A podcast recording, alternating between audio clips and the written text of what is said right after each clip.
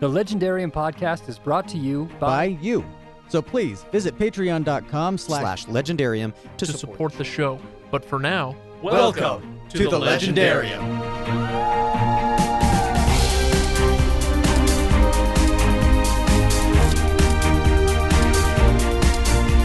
the little blurb about it. That should be yours for the Lord of the Rings. Wrote dope shit. Craig, Legendarium. Barnes and Noble, new copy, paperback. wait till book five, right?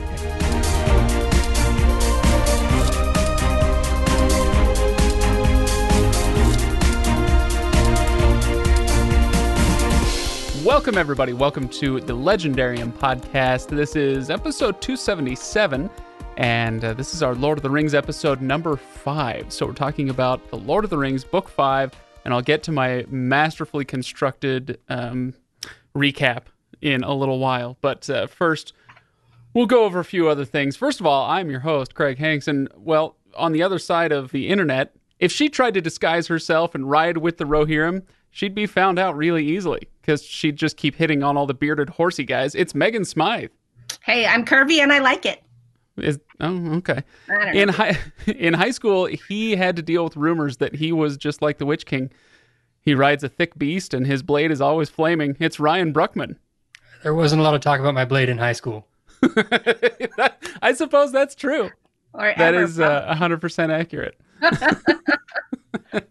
All right. So today, Lord of the Rings, Book Five. So this is the start of the Return of the King. This is the exciting war chapters, and uh, yeah, we're we're going to get to that. I'll just remind everybody: Patreon.com/slash Legendarium is where you can support the show if you like what we do.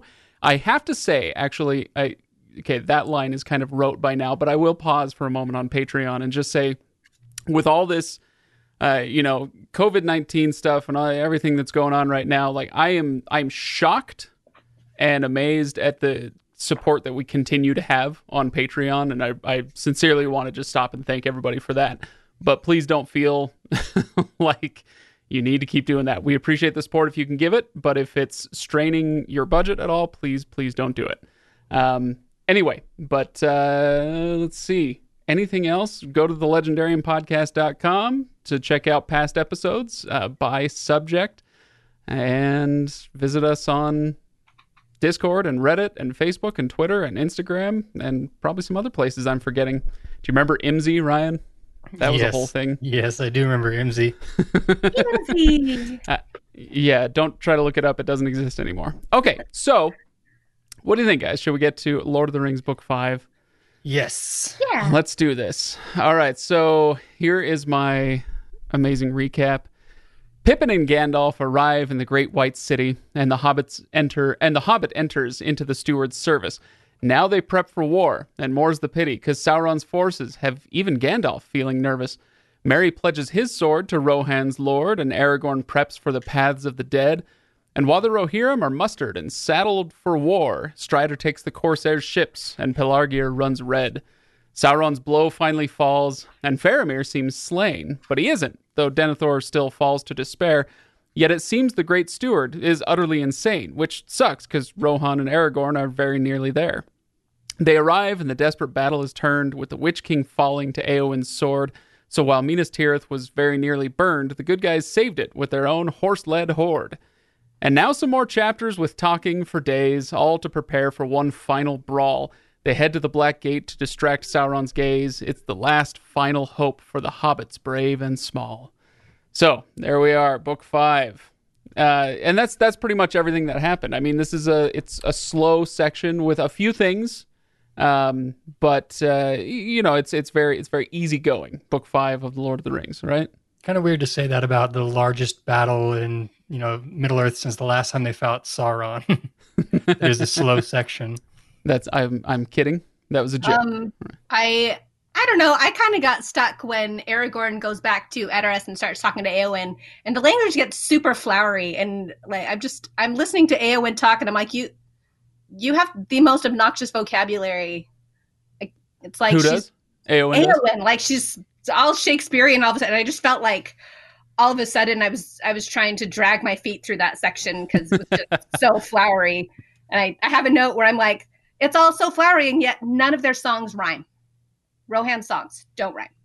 Um, I thought that was weird. They're right, more well, into beat, like you know, the beat jazz. And like they're Uh-huh. that. slam poets. Slam, Slam poets, poetry, Megan. Okay, got it.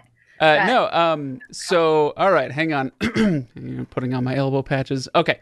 So, uh, the Rohirrim are based on the uh, Anglo Saxons of the old England, right? So we're talking seventh, eighth, 9th century England, and their poetry. If you go and read Old English poetry, it is not rhyming poetry. Um, All right. so yeah, they uh hang on just a sec.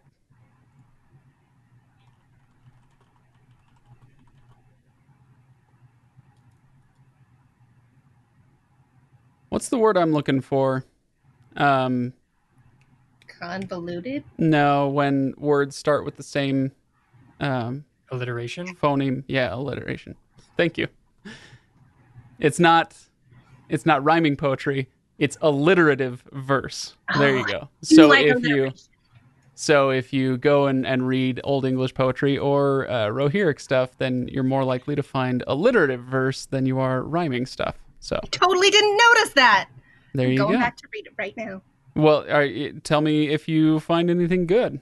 Uh, so I get what you mean with Eowyn being kind of uh, a a little bit much, but I think it really fits with her character because she wants so badly to be uh, to to hang with these epic people that she's surrounded with the aragorns and the gandalfs and the whoever else. Like she wants to she wants to be a lauded hero like they are.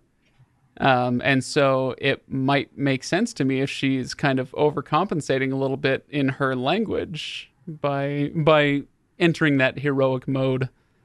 She's Uh, pulling a uh, Mulan, where you know that first scene where she walks into the camp and like smacking guys on the butt, and I see you have a sword. What? I have one too. Yes, only with Uh, Shakespearean and flowery language. Sure.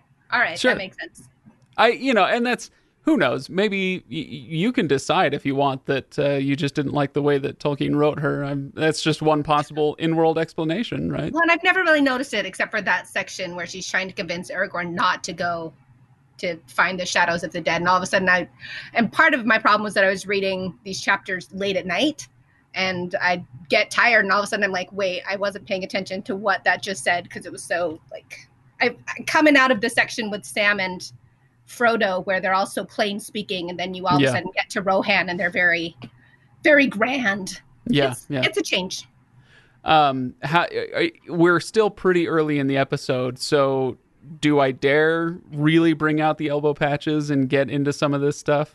By all Uh, means, 'cause- this is we're well past midterms here. Let's go, go, professor. If you feel this is the correct time, I will support you. Um, no, I well, it I feel like it is because you're bringing up something that I actually wrote a whole paper on in college, so I had notes and everything ready to go, and that's word order in uh, in the Lord of the Rings, and it's very important to pay attention. eh, well, it's very it's very important if you care to analyze the way Tolkien was writing. It's very important to pay attention to the way that he wrote certain characters, Eowyn being one of them.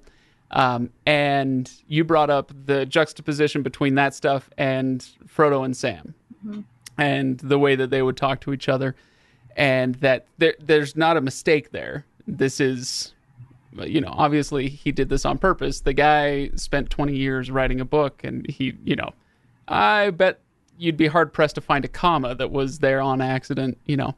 So the way that he wrote the hobbits was very accessible and very uh, normal the way that you and i would speak and the way that he wrote the other grander characters was a little different you know and it's interesting to see the way that they interact with each other and so when i was writing this uh, this paper on word order in tolkien uh, what i stumbled across was the way that the hobbits themselves would change their word order to fit in with certain situations so Oh, when yeah. they're talking when they're talking to each other or they are trying to give off that uh, folksy backwater vibe uh, with whatever you know when when Pippin's hanging out with uh, is it Baragond I can't remember his name anyway um, they they are relentless in their normalcy and that is uh, evidenced by the subject verb object form of their sentence. So, subject verb object meaning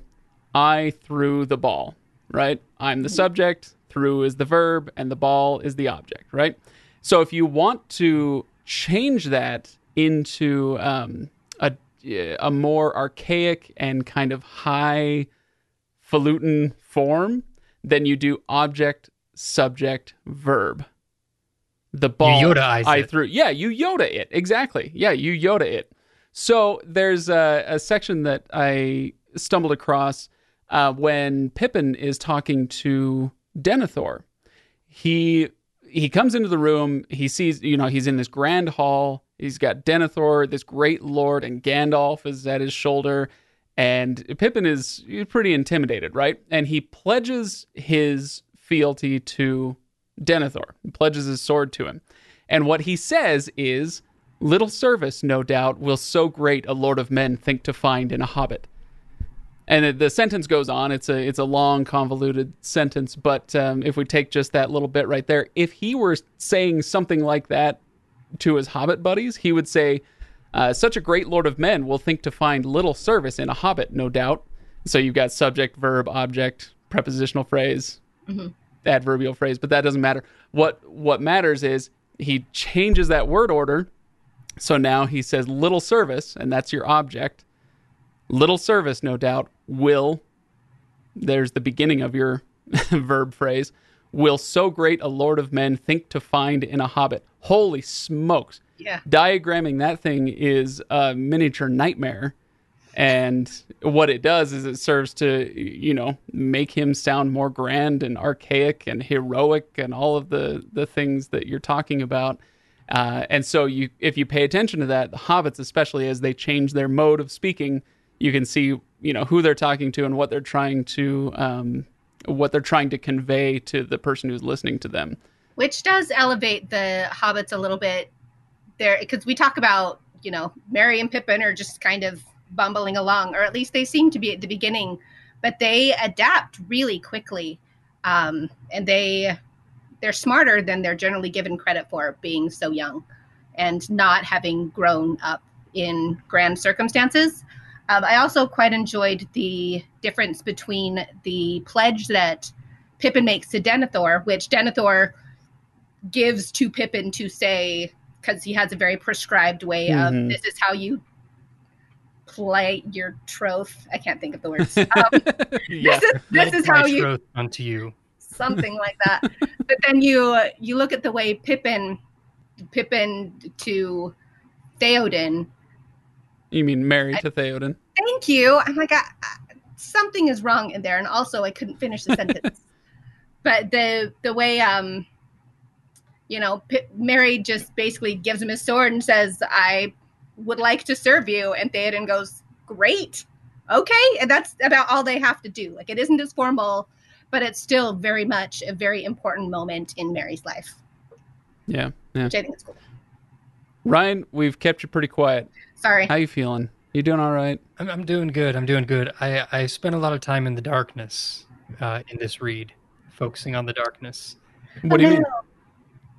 Actually, um, I wish I could remember where I, where I was looking at or whatever, but it was pointed out um, that this section actually uh, highlights really well uh, visually the effect of darkness on people and Mhm. on different things because you literally have the encroaching darkness that has in the up to this point been visible at different moments literally now expanding out to the point where every one of your point of view characters can see darkness uh, coming from Mordor. Basically, both of our you know uh, hobbits on either side, they're seeing this, and it got me thinking a lot um, about the effect of darkness on the realms that we're in, and then kind of personalizing that into us. So, looking at uh, the the the previous places of good that we have visited in here, uh, the Shire, Rivendell, Lothlorien, um, kind of being the key three. Um, now we have Minas Tirith here. That uh, are these supposedly these uh, great uh, markings of good in the world. Uh, Yeah. and as the darkness has has encroached and, and finally grown, um, I think it's when uh, I think it's when Gandalf and Pip, Pippin, right? You guys are really struggling with your Hobbit names today. I am. Sorry. I am. I am. Yes, As they approach, they're like this is supposed to be the shining white beacon of a city, but you can tell, but it's starting to look kind of run down. Right. You're starting to see the effect of the darkness, and this is right at the front edge. Well, and you look at the rest of the world. We've already talked about this a bit. About I think like when we talked through Fangorn Forest or things like this, or um, you know, the, the darkness has been slowly kind of invading its way in here. And to me, especially in Minas Tirith, it was really interesting as we got to know Denethor and the steward uh, as the steward to think of him just kind of letting Gondor go, if that makes sense. He's just Right. fall apart Yep. under his watch, and it, it kind of brought to my mind a, a saying, the saying of uh, "evil succeeds when good men do nothing." Type things like, could Minas Tirith have been in a better condition if Denethor was a more loyal steward? Except he has been corrupted by a, an inner darkness here. So there's just this this whole theme of the dark of Mordor really stood out to me on this this time through, and became very very apparent as we literally come to the battle of light versus dark. Yeah, Denethor is a very interesting character to me. Uh, I'd be interested to hear what you guys think of him, kind of generally. Megan, what are your thoughts on Denethor book version? Do you um, do you get do you have any solid impressions of him as you read? Like what kind of person he is? Denethor, I just get the sense of how bitter he is, that he just feels like everything is going wrong and the one son that he loved is gone and the other son is still there and keeps disappointing him and I just I, I just keep getting the sense that Denethor has given up, really. Just this and he even at you know, in the midst of the battle, Minas Tirith is under siege and Denethor just says, I don't care. You guys just do what you want. Follow Gandalf. I don't care. I'm just going to be here. It would be Um, better that you all just burned in the fires. Yeah. Because he he's seen, you know, he's looked in the Palantir. He's seen what the Dark Lord wanted him to see. And it, you know, just utterly, he just in despair. Like, I had a thought. Well, yeah, and I think we should talk about. Well, no, let's talk about despair, and then we'll get to my my thought uh, in a moment. But yeah, Denethor is so he's overtaken when we meet him by grief, right? He has learned about Boromir's death, and he's grieving that, and then eventually, you know, he he treats Faramir like garbage, and we hate him for that. Uh, and then when Faramir is wounded, and he thinks uh, Denethor thinks he's going to die, uh, he's he's already grieving the death of Faramir before it even happens. He's kind of, uh, you know, a, a grief-stricken man. But then he, it, it teeter, it, it goes over the edge of grief into despair when he looks into the Palantir. And like you said, Megan, he sees what the Dark Lord wants him to see. Oh, look, we've got, uh, you know, Frodo captured in the tower. And, you know, Denethor's been kind of keeping an eye on things. And he knows what this means. The enemy has found the ring, and all is lost. And you know what what what even matters anymore? Let's all just burn.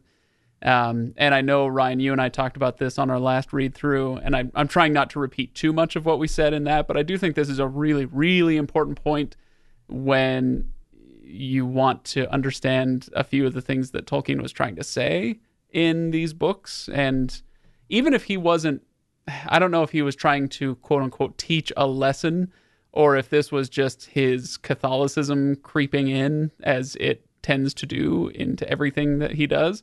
Um, but despair is the ultimate sin because essentially you are saying that I know what's going to happen and even God can't save me or can't save this situation. And so for a Catholic, uh, this idea of despair, or you know, for Christians in general, I'm sure, but uh, for a Catholic especially, uh, they talk about despair a lot and uh, and the hope that you have in God, right? And so, for Denethor to to go to this place of despair is uh, a horrible mortal sin for him, um, and so Tolkien is is using him to illustrate that. So Denethor thinks he knows. In his pride, he thinks he knows exactly what's going on, but in reality, he's a far weaker man than he thought, and a far less educated man than he thought. And so, informed maybe is the better word. And so, that despair is uh, is a terrible, a horrible thing for him to fall into. Um, anyway, the thought that I had, and I want to run this by you guys, is I'm curious, do we think if we look back on Boromir's character from book two, is Denethor the uh like the destiny of Boromir? Had Boromir survived and inherited the stewardship of Gondor, is this how he would have turned out?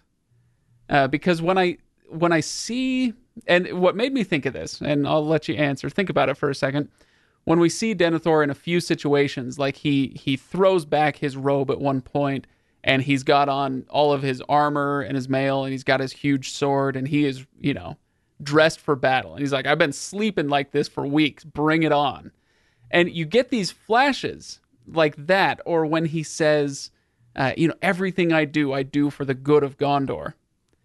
And of course, we know that's not true, but he may believe it he may believe he's doing things for the good of Gondor, and that so it kind of echoes some of the things that Boromir said. He was eager to rush into battle. He was he, always had the good of Gondor at the foremost of his thoughts. Um, but as we know, you, you know he was tempted and overcome by the ring. So, is he future Boromir? I would say that that's you could make that argument pretty easily. Um, because yes, looking at Boromir back in his original, like you talked about those characteristics of rushing into battle, carrying the horn, wanting the best of Gondor, his his words back in Rivendell about you know wanting the the ring, you know this is you know right now I'm I'm only running through Sean Bean's lines in my head. good enough, good enough. But his talk there is very similar to uh, Denethor, if you put Boromir in the same situation Denethor is in right now, facing this this potential annihilation here and um, being the one who's in 100% in charge. I think if Boromir was in Denethor's shoes, you'd probably see a lot of this. The one thing that might be different uh, would be I, Boromir might be more inclined to to finish out the fight, uh, knowing because that's what he does when he tries to kind of atone for his moment uh, with the ring. Right. Uh, I would see Boromir putting his people and saying, we're, we're going to die, but we're going to make it quite the battle, and we're going to take as many of them with us as we can. Versus Denethor, who's like, sorry guys, burn. See you all. It, right. Yeah, that's a good point. Yeah, that's a good point. Um, when I was thinking of this, oh shoot, the thought just fled my mind. It must not have been very important. I don't know. So embarrassed for you right now. Oh no, it's fine. I think this happened to me in the last episode too. I don't care. Um, yeah, I my brain doesn't work quite the way it used to. Um, no, oh, that's what it was. Haha, it had to do with age. um, I wonder if the the one difference that I see is that when when Denethor says something about the king returning, uh, in fact, there's a great line in the movie that they that they give Denethor, and that's when he says, "The rule of Gondor is mine and no others." But in the book, that line continues, and he says, "The rule of Gondor is mine and no other, un- uh, unless the High King should return." You know, and of course, Gandalf's eyebrow raises, and he's like, "Well, whatever," and it goes on. But he kind of says that sarcastically, like, it, you know, it's been a thousand years. The guy's not coming back. This is, you know, this is my city. This is my rule. And so when he says, unless the High King comes back, it's it's almost, you know, it's sarcastic. I don't. It's not going to happen. But Boromir, on the other hand, up the stairs. Exactly. But when Boromir is confronted with uh, the suggestion that Aragorn is the heir of Isildur, um, he he comes to accept that in a way that I don't think Denethor would have been able to do. And so and so I wondered if that was just a product of age, if Denethor is just a crusty old man and Boromir would have eventually been a crusty old man.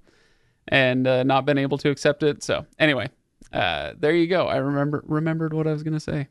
It happens sometimes. I think we can do one more comparison, at least with Denethor and another character in this story. Theoden. Well, okay, two more. Okay. Actually, that is they're, they're both ones I want to uh, get into. Uh, One is the uh, the way that Theoden was overtaken when we first found him, and how he came out of versus Denethor, how he is. Kind of the comparisons there. But the one I was thinking of is when Denethor looks into the pal- to the Palantir versus when Aragorn Hmm. does it. Yeah. Um, because Aragorn actually turns the Palantir to him and gets it to submit to his will because he's that you know he's that big of a badass um, to be able to kind of twist what Sar take what Sauron's done and push it away and take control of it and declare himself to the enemy. Yeah that I am the heir I'm here. So which is honestly like I think if you don't if if you haven't if you only read this one time you might miss it. But this move that that move that Aragorn makes is what is- eventually wins them the war Mhm. because it forces everything to happen immediately Yep. and it's like oh oh yeah if if Sauron had just waited for a little while longer totally could have just gone across the board with everybody turned in his cards ran over there with you know 40 40 guys and gone so It's really interesting because we talk about. uh, I remember in the Wheel of Time, we used to talk in those discussions about information and uh, and communication. Uh, you know, if only these characters would communicate, then this story would be over. Uh, and similarly, in this, it's like, you know, if you know what's going to happen, then you have all the cards. If you have the information, then you are going to win the war. But it's like every character thinks who thinks they know what's going to happen or what is happening turns out to be wrong. And It's uh, Yeah, I was going to say there's also a lot of misdirection. I, I think it's interesting the way the story is written, where uh, it's halfway through, you know, Rohan is like a day away from Minas Tirith from the fields of Pelennor, and they realize they find the messenger from Gondor and the red arrow and realize that Gondor has no idea that they're coming. Um, Yeah. When we know that they're coming, and we already know that Gondor thinks they aren't coming. Um, and similar, uh, maybe I don't want to say this because it's kind of a spoiler, but similarly, um, when they get to the Black Gate and the mouth of Sauron brings out, oh, hey, here is Sam's sword, and here is this. Frodo's mithril coat. Yeah. Yes, thank you. And then here's the uh, the hood with the brooch. Um, we at this point don't know what that means because we know the last we heard from Sam and Frodo, like Frodo was out of commission, but Sam was still good to go, and so we're not quite sure what that all means there. Um, so I kind of think that that misdirection is really fun. I will say though that Aragorn, I think it's interesting what Aragorn is able to accomplish in this section through sheer force of will, and dare I say awesomeness, because he he shuts down the mouth of Sauron like full on, where the mouth of Sauron's like, oh, who's this guy? He thinks he's so cool, and then basically loses a staring contest to Aragorn and is like, okay, I want to talk to someone else now. You know, just yeah, Aragorn. I don't That know why. Megan, but right now I have the visual of the mouth of Sauron from Peter Jackson's version with the voice you just did. Well, look who's Mister. oh no, uh, It works for me. Yeah. Um, I wanna- so I. I want to kind of piggyback on something you said, Megan. It's with the uh, the writing that Tolkien is doing, and we talked about this uh, the last time or two about the leapfrogging narrative and the interlacing narrative. Uh, It's all very effectively done. Um, but I wanted to point out if I can find it again here. Um, okay, here we go. So the if I can just point out what a skillful writer Tolkien is, some of the best writing, and I think actually somebody on Discord pointed this out, some of the best writing in the book, in all of Tolkiendom, in all of fantasy literature is found in book five of The Lord of the Rings. It, it's uh, it's amazing stuff. But I wanted to just go to the first paragraph or so. Yeah, just the first paragraph of chapter one. And there's two things about it that I find really, really effective. And this first part is just this, this is just phenomenal prose. He says Pippin looked out from the shelter of Gandalf's cloak. He wondered if he was awake or still sleeping, still in the swift moving dream in which he had been wrapped so long since the great ride began. The dark world was rushing by, and the winds sang loudly in his ears. He could see nothing but the wheeling stars, and away to his right, vast shadows against the sky where the mountains of the south marched past. Like that's that's really good description. It's fantastic prose, um, and he also pairs it in a a few moments with um, the wind. It, the wind is singing in his ears as he's kind of like huddled up against Gandalf and sleeping in the saddle a little bit, um, and then he is reminded of having looked in the stone and confronted Sauron and it says, And with that hideous memory, he woke fully and shivered, and the noise of the wind became filled with menacing voices.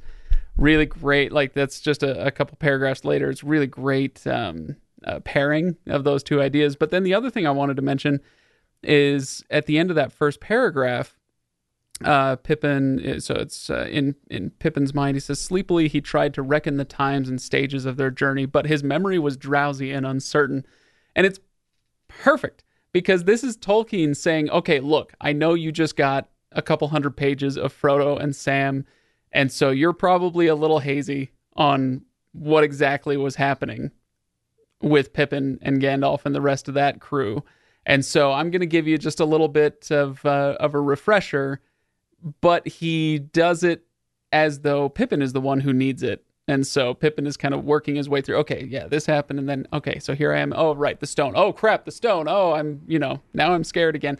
Uh, it's really just a, like Tolkien's putting on a clinic in how to reintroduce a reader to uh, a narrative flow. And, and yeah, it's one of the reasons why I'm glad that he wrote these the way that he did, where he has these huge sections of you know Sam and Frodo and Gollum, and then huge sections of everybody else, uh, instead of interweaving all of them because it just I don't know because of things like you just said, where it's just an opportunity to really get in the mind of each of the characters and understand yeah. their point of view a little bit more. Yeah, and uh, you know we get a million examples now of the other way of constructing a story, and I don't think there's anything wrong with that. I I like plenty of stories with the other type of uh, interlacing narrative, but um, but I think this is just as effective, uh, just in very different ways. I don't know. Yeah. Um, all right, Ryan, do you have anything you want to go over before I pop into Discord? Um, just briefly, I was uh, one of the other points I have written down here is um, this is me trying to book report a little bit. Um, okay, prove that you read it, Ryan. Prove it. actually, it's not this. It's uh, not the book specifically, but we've talked about the the time in which this was written, um, and Tolkien's express gift for being able to write war mm. from personal experience and from what's going on around there. Um, there's a very common thing in literature right now, um, a, uh, a, cinematic styling, and I think someone on Discord actually did mention this um, about uh, how more modern fantasy is written in a cinematic styling versus the way that he writes it to be um, a little bit more open. You know, he you don't get you know sentences like "and Gimli stood over the half-hewn orc with viscera dripping from his axe." Like, you don't get those moments. Uh, but he still does an incredible job of conveying the weight of what is occurring and the horrors of what is occurring without necessarily giving you the drip by drip bloody details of every moment.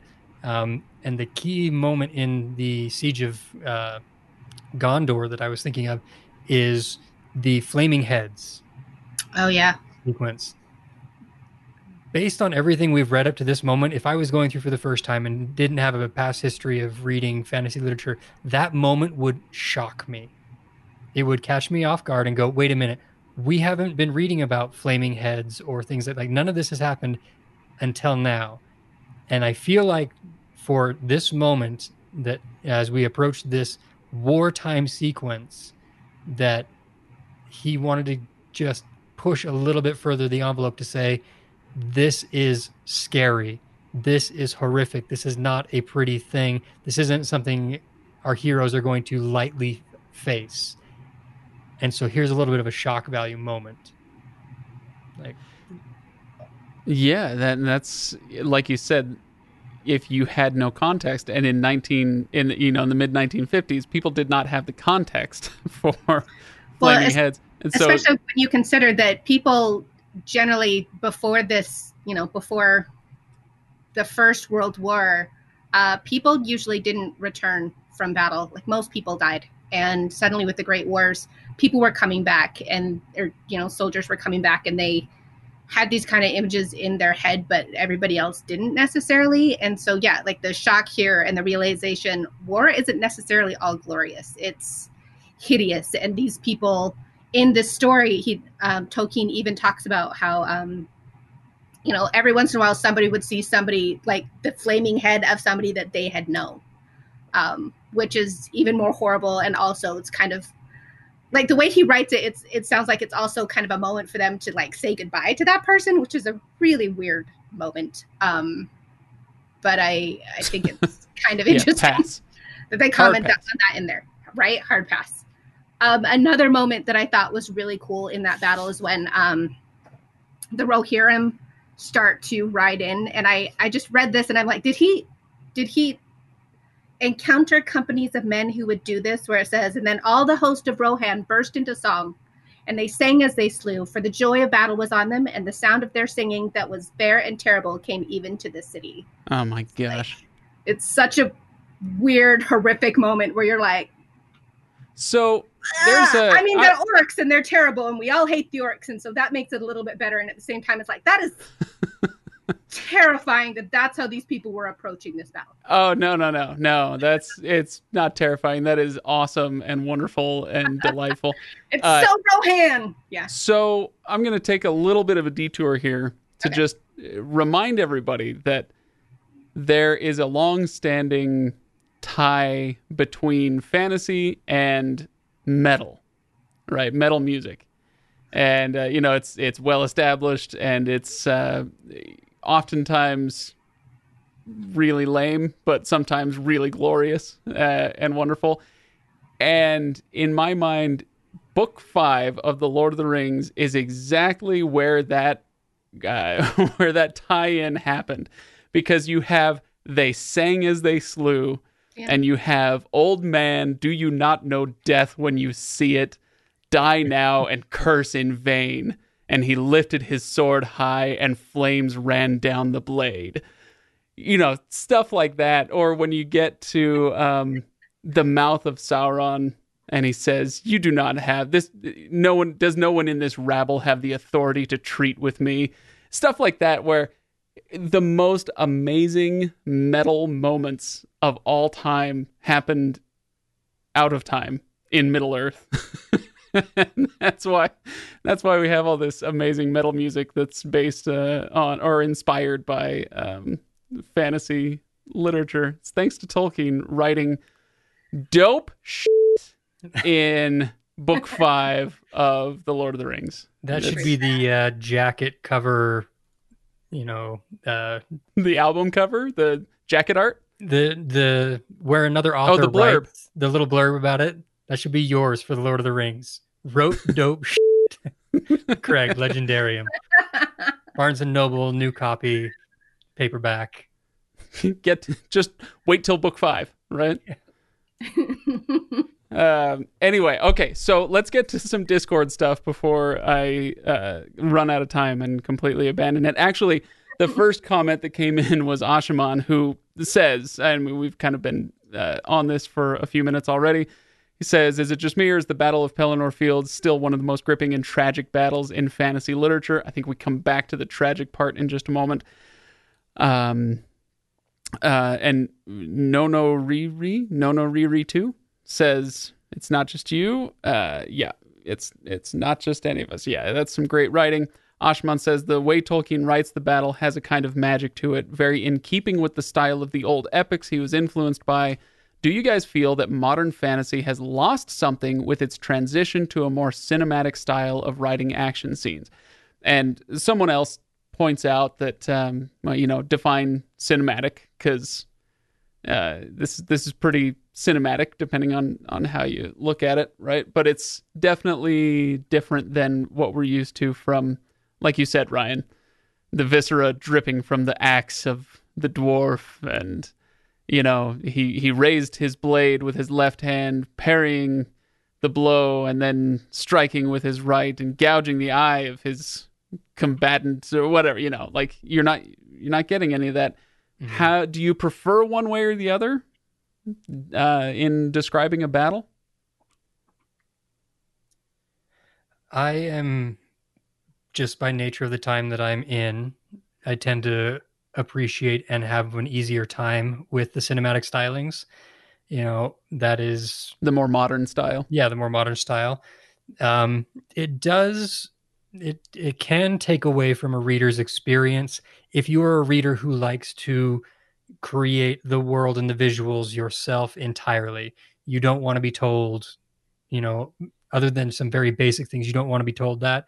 I can see why this would take away. Uh, for me, I don't. I mean, I I do do that, um, but I don't feel like an author, a good author, takes away uh, a lot in modern literature by giving a more blow by blow moment uh, in in a battle sequence, so long as it is paired with some sort of thought process or things like that. Um, that's why you know I'm going to go to my go to the one I'm most familiar with here in Sanderson and some of his writings. There are sequences in his battles where you are dealing with you're you're getting what's happening in the fight, but it's a lot about the mental state of the person battling at the time. Yeah. And for me that that works. That is a really usable thing. Do you have to be that way? No, this this is a very clear example of a time when you can just kind of focus on you know the the bigger picture, the the people battling for honor, the people battling for survival um and going in and still writing some incredibly great moments uh, between two characters where it's not about where does the sword land it's about what are you what are these two people fighting for and standing for and who's going to come out victorious for example the witch king and Eowyn type thing these moments Yeah.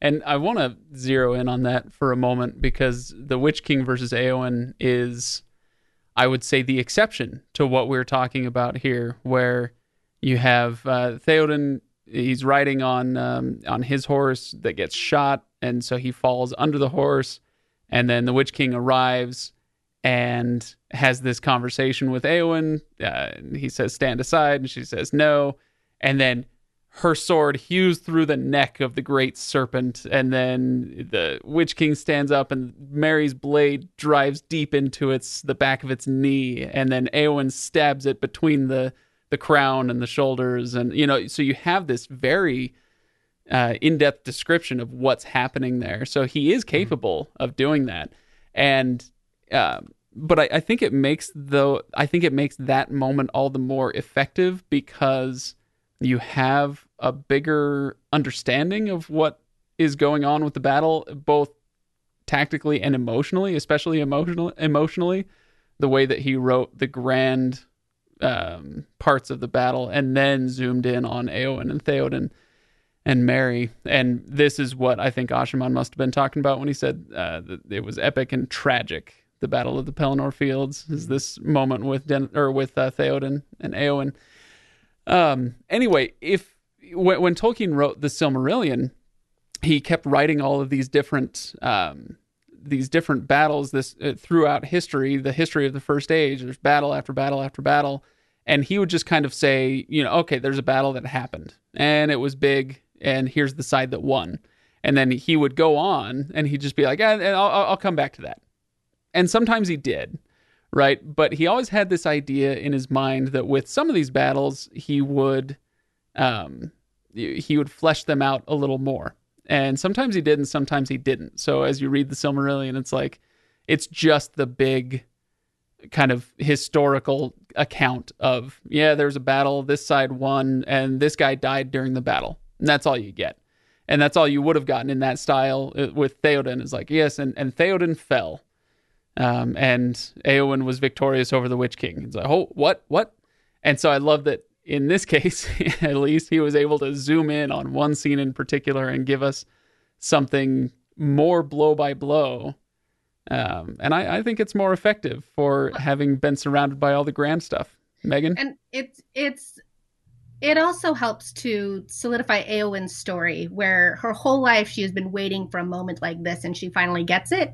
And I appreciate that um, Tolkien let us experience what that was and see that she everything that she is trained for, everything that she has hoped for, it really does turn the tide and makes a big difference. Um, and so later on, when we see what happens to her later, we know that like she at this point realizes I, you know, I'm not just the girl that sits at home and is taken for granted. I I really can do big things and I am it instead of her, you know, using extra flowery language because she's trying to fit in, she actually is a part of that group. Yeah. She's successful because of because she is who she is. Mm-hmm. Um, I, I I really like this sequence um, between Eowyn and the and the Witch King, and I feel like it's a little bit Shakespearean and uh, Macbeth moment here, where it's well, there's a you cannot kill this character except for this one little loophole. Yeah, right, totally, little loophole, and we're going to use that loophole. uh, okay, so no no Riri, I, I I feel weird saying that name from Discord. I don't know why. I feel awkward having you say it Nana Riri as well. So I I don't know. Is it? Do you know what it is? No, no, I don't. I'm Oh, just saying okay. it's it's it, it's like no, no, Rai Rai. I heard that a lot growing up, so I'm I'm getting really awkward. Ah, that's perfect. oh, Okay. No. No no Rai Rai says one of my favorite things about the Lord of the Rings, especially compared to many other fantasy novels and series that I've read, is that you can really feel the weight of history pressing down all around you as you read it. If that makes sense, that makes sense. Because the weight of history is pressing down on you as you read it. And it's Because they talk about it all the time. Oh my gosh! Yeah, I think somebody else, uh, as as it went on, mentioned um, about how. Oh yeah, Yabtox. That's I see. I like that one. Yabtox. Uh, says Tolkien does a great job of incorporating it into the work that in ways that affect the story and the characters. It's not just the background that the story is written over. Because there's the moment when Merry stabs the Witch King in the back of the leg, and then we take a break for a paragraph, and Tolkien's like, "All right, let me tell you why this works." Yeah. because this sword was made in in uh, by the men of Westernesse in the kingdom of Arnor, and it was laid with these magic spells specifically against their ancient foe, the Witch King of Angmar, and blah blah blah. And in the hands of a lesser writer, it'd be like you did not just take a paragraph out to tell me you no. But when Tolkien does it, because he's in this epic mode eh, with that language that he uh, that that he cultivated by reading and writing so much um, in that epic style from so long ago, it totally works for him. He knows how to do it. He knows how to manage that, and yeah, it works for me too, obviously. So yeah, good comment. No, no, Rai Rai. I am 100% going to use that. Okay. so le- we've got a few more minutes left. And I do have one other Professor Craig thing, but you know, maybe we have a few other um, quick fire. This is kind of a quick fire Professor Craig thing. Do you guys have any quick fire stuff that you want to go through? it might be quick fire. I don't know. Uh, this section somewhat eluded me the first time, and it still does now. Um, The houses We- of healing. no, Oh, okay. All right. I don't believe so. it's the uh, return of the Dunedain Oh, yeah. Oh yeah. and the Paths of the Dead.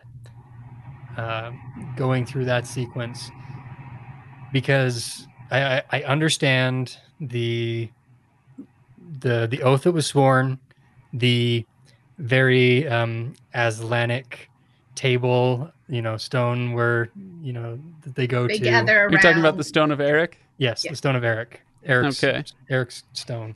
Um, I, I get that.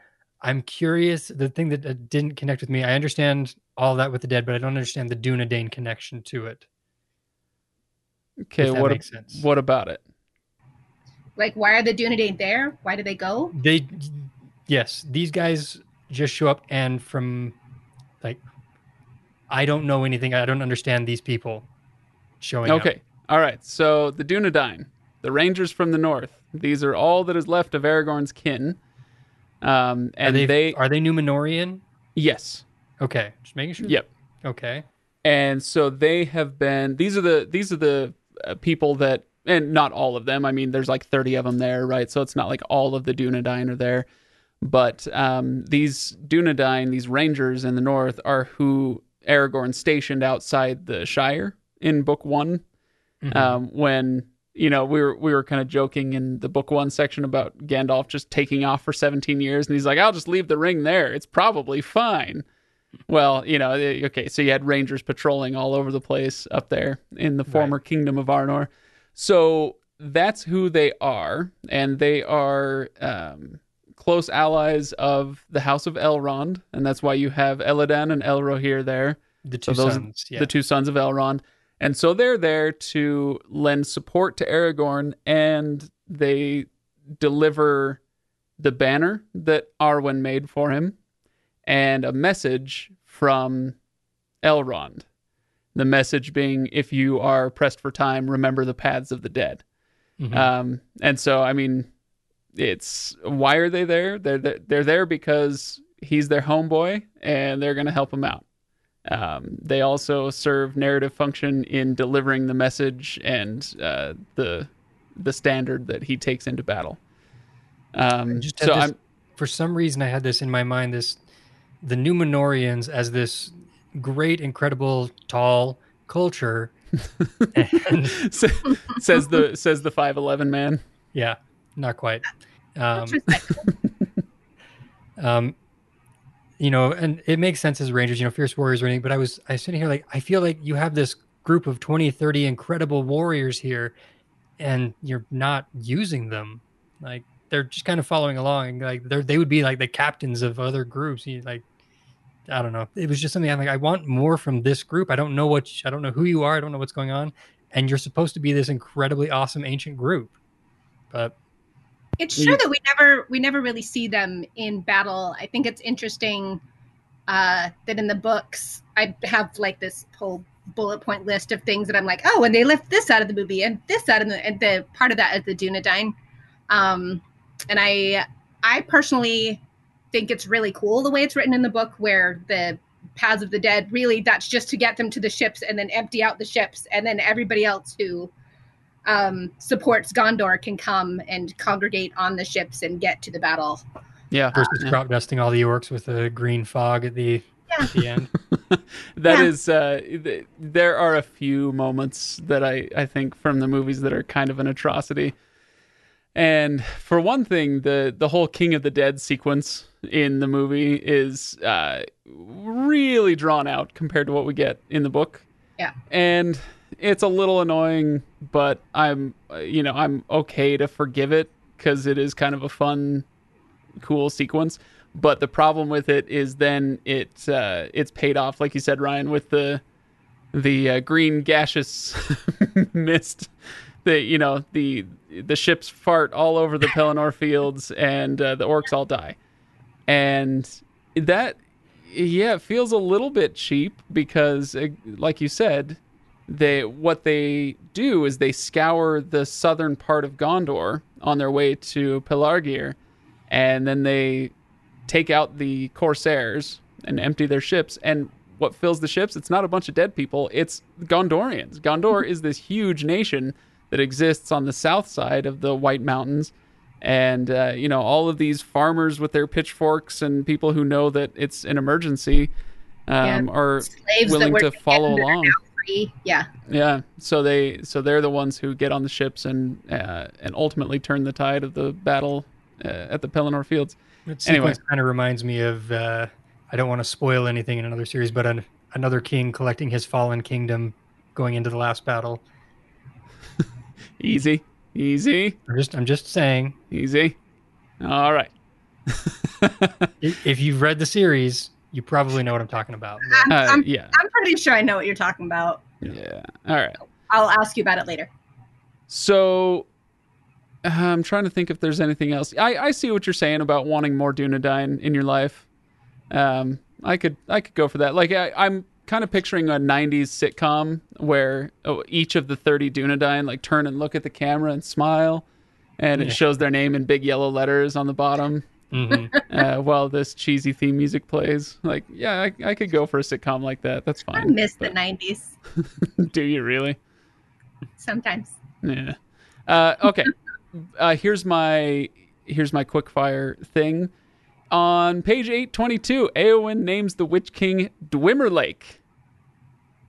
Begone, foul Dwimmerlaik, or whatever it is. Um, and if you don't, if you don't care, then your eyes glaze over it. And if you don't care and your eyes glazed over it, then just you know skip ahead thirty seconds. But the uh, I was intrigued by this word Dwimmerlaik. What in the world does that mean? That's got to be Old English. Sure enough, um, Dwemerlek uh, is Old English for magic doer or magician. And so all it is, it's this epithet that's hurled at the Witch King, calling him a, a magician, which is uh, appropriate considering what we've already talked about in Tolkien's views on magic uh, and the word magic. So if he's a magic doer, then that is an insult for Tolkien. So there you go, Dormer Lake, magician. Okay, that was like I it. said. I promised quickfire. Okay, anybody else quickfire stuff before we wrap this up and call it quits? Uh, during the last episode, I pinpointed a section that I just thought was particularly well written, which is Frodo at, I want to say Ephel Duath, but he, Okay. uh, you know, is on the way to the Black Gate, and he Yeah. sees the the fallen head of the, you know, the statue of the head of the fallen king, and it has like the flowers around it, and there's this ray of sunlight, and it gives him this moment of hope. And I think it's very cool that they come back and refer to that again in this section on the way to the Black Gate. Yeah. It says the hideous orc head that was set upon the carven figure was cast down and broken in pieces, and the old king's head was raised and set in its place once more, still crowned with white and golden flowers. And men labor men labored to wash and pare away all the foul scrolls that the orcs had put upon the stone. Um, and once again, that same statue that was such inspiration and gave a moment of hope to Frodo also becomes inspiration for these soldiers and a moment of hope for them as well. And as Brian mentioned, there's a lot of um, a lot of talk of darkness and what it does to all the people fighting in this battle. And here we have this ray of hope when they're moving into a place of darkness. But again, this same statue offers them some joy and Yeah, something yeah. for them to rally around and take care of. I do like the idea of Aragorn, the king, you know, coming back and spreading life and light as he goes. Okay, yep, it's pretty biblical. Yeah. Um, but as he goes along, he's able to do that, and it reminds me of when our our image that we have in our head of Mordor is rightly because this is the way Tolkien wrote it. It's this blasted land. Everything is disgusting and slaggy and volcanic and violent and you know it's dusty and black and dirty and uh, grimy. Well, if it weren't for the influence of Sauron, is that what Mordor would look like? You think about other regions in the real world where you have a, you know, like a volcanic um, area with a large body of water, and you do have uh, Lake Nurnen, I think it's called, in the southern part of Mordor, and you have all these rivers and you know flowing bodies of water. Um, volcanic ash is uh, is known to be a great cultivator, right? So after after a volcano blows, uh, the generation of plants that come afterwards, the generation of wildlife, is very um, uh, is very it, grows very effectively in a situation like that. So if it weren't for Sauron, Mordor would probably be a pretty dope place. And so we get that little glimpse of Aragorn going by and bringing that life back to East Ithilien, where uh, Sauron's influence has been uh, coming seeping out of Mordor. And so it's like, okay, so if he can overthrow Sauron and get into Mordor. Imagine what he could do with a place like that. Uh, man, you know, imagine watching Mordor flower that way. That would be pretty cool. Ryan, you're laughing at me. Why are you laughing? I'm not laughing at you. I, I had a had a thought that I originally intended to keep to myself. I was like, you know, because you the way you're describing it is, if you ever, if you have ever been to Hawaii, that's that's kind of Yep. imagine Mordor as the tropical islands of Hawaii, or you know, these Sure. Caribbean islands. But whereas I was thinking like Oregon, Yeah. maybe. right now, it's more like you know, I don't know, the Salt middle Lake City. Yeah, middle of Salt Lake City, the northern parts of Australia. Oh, ouch. Oh, too soon. Oh, yikes. Okay, so moving on from that, I think that's where we'd better end it. With All that, of 2020 is too soon, Megan. oh yeah, this, know. Ugh. this whole year. Now we have killer hornets. Great. All No, right, so continue oh, on. oh, you guys, I forgot my last thing. I'll take just one more minute. I forgot to mention what's going on in Tolkien's life right now. So he would go on these writing blitzes, and uh, he- you know he wouldn't be able to work on the Lord of the Rings for months at a time, and then he would go back and do revisions or whatever. But in autumn of 1946 is when he wrote almost all of Book Five for the first time. Um, and he did it in this huge sprint over just a few months um, in 1946. And so, what was going on in Tolkien's life in 1946? Nothing. Absolutely nothing. So, I got nothing for you. He was just hanging out as the Merton chair at Oxford and uh, doing. That's why thing. he had So- time to write. But I did have so a glad thought. you built that up. I'm so glad that you built up that whole thing to lead to. Yeah, he wasn't doing anything. He was writing. Just- I uh, I did have a thought though. Okay, and I'll, I'll try to get this out as quick as I can. And that's um, in in 1946, the war has wrapped up. Okay, so he Tolkien fought in World War One, which was utterly despair-inducing. It was a horrible war, not just its uh, pretext, but also its uh, reality on the ground. Just a terrible, terrible situation. It had none of the kind of kinetic um, energy that uh, that is described in the epic poems that he was used to reading. That kind of romanticization of war uh, just died in World War One because everybody just got stuck in the mud for weeks and months at a time. Um, and then you get to World War II and an even more horrific war in many ways, but you do have something that World War One sometimes missed, and that was the grand um, scale, uh, the the epic scale of battles that you might have read about before. And so I'm thinking specifically of um, of something like D-Day and the ensuing weeks and months uh, after that, where you had a grand coalition of nations. They come together, this grand alliance, and they all rush the front and push the enemy back. And it's it's if you zoom out and describe World War II, many parts of it anyway, in similar language to what Tolkien was used to using, then you can kind of see um, that difference. And so now we've got he's already written book four with Frodo and Sam, and they're trudging through uh, the the uh, marshes, and they're seeing the dead faces in the water, and everything is terrible and slow and sloggy. And then you get to book five, and the war is now behind him, and he's uh, absorbed the stories and seen what has happened. And who knows, maybe that had some sort of effect. Probably not, but it's something to at least think about. Um, there you go. So, a- anything else, you guys? Shall we call it good? All right. You're nodding. This is radio. You can't nod on the radio. Passionate. Megan is continuing to nod vigorously. I said all right. What do you want? All from me? right. So thanks everybody for listening. Again, patreon.com slash legendarium is where you can go support the show. Again, please do so responsibly at this moment in time. Um, but I definitely encourage you to come visit us at Discord. You can find the permanent link to that um, at thelegendarium.reddit.com. And I hope we see you there. We'll certainly see you for book six. All right, bye guys.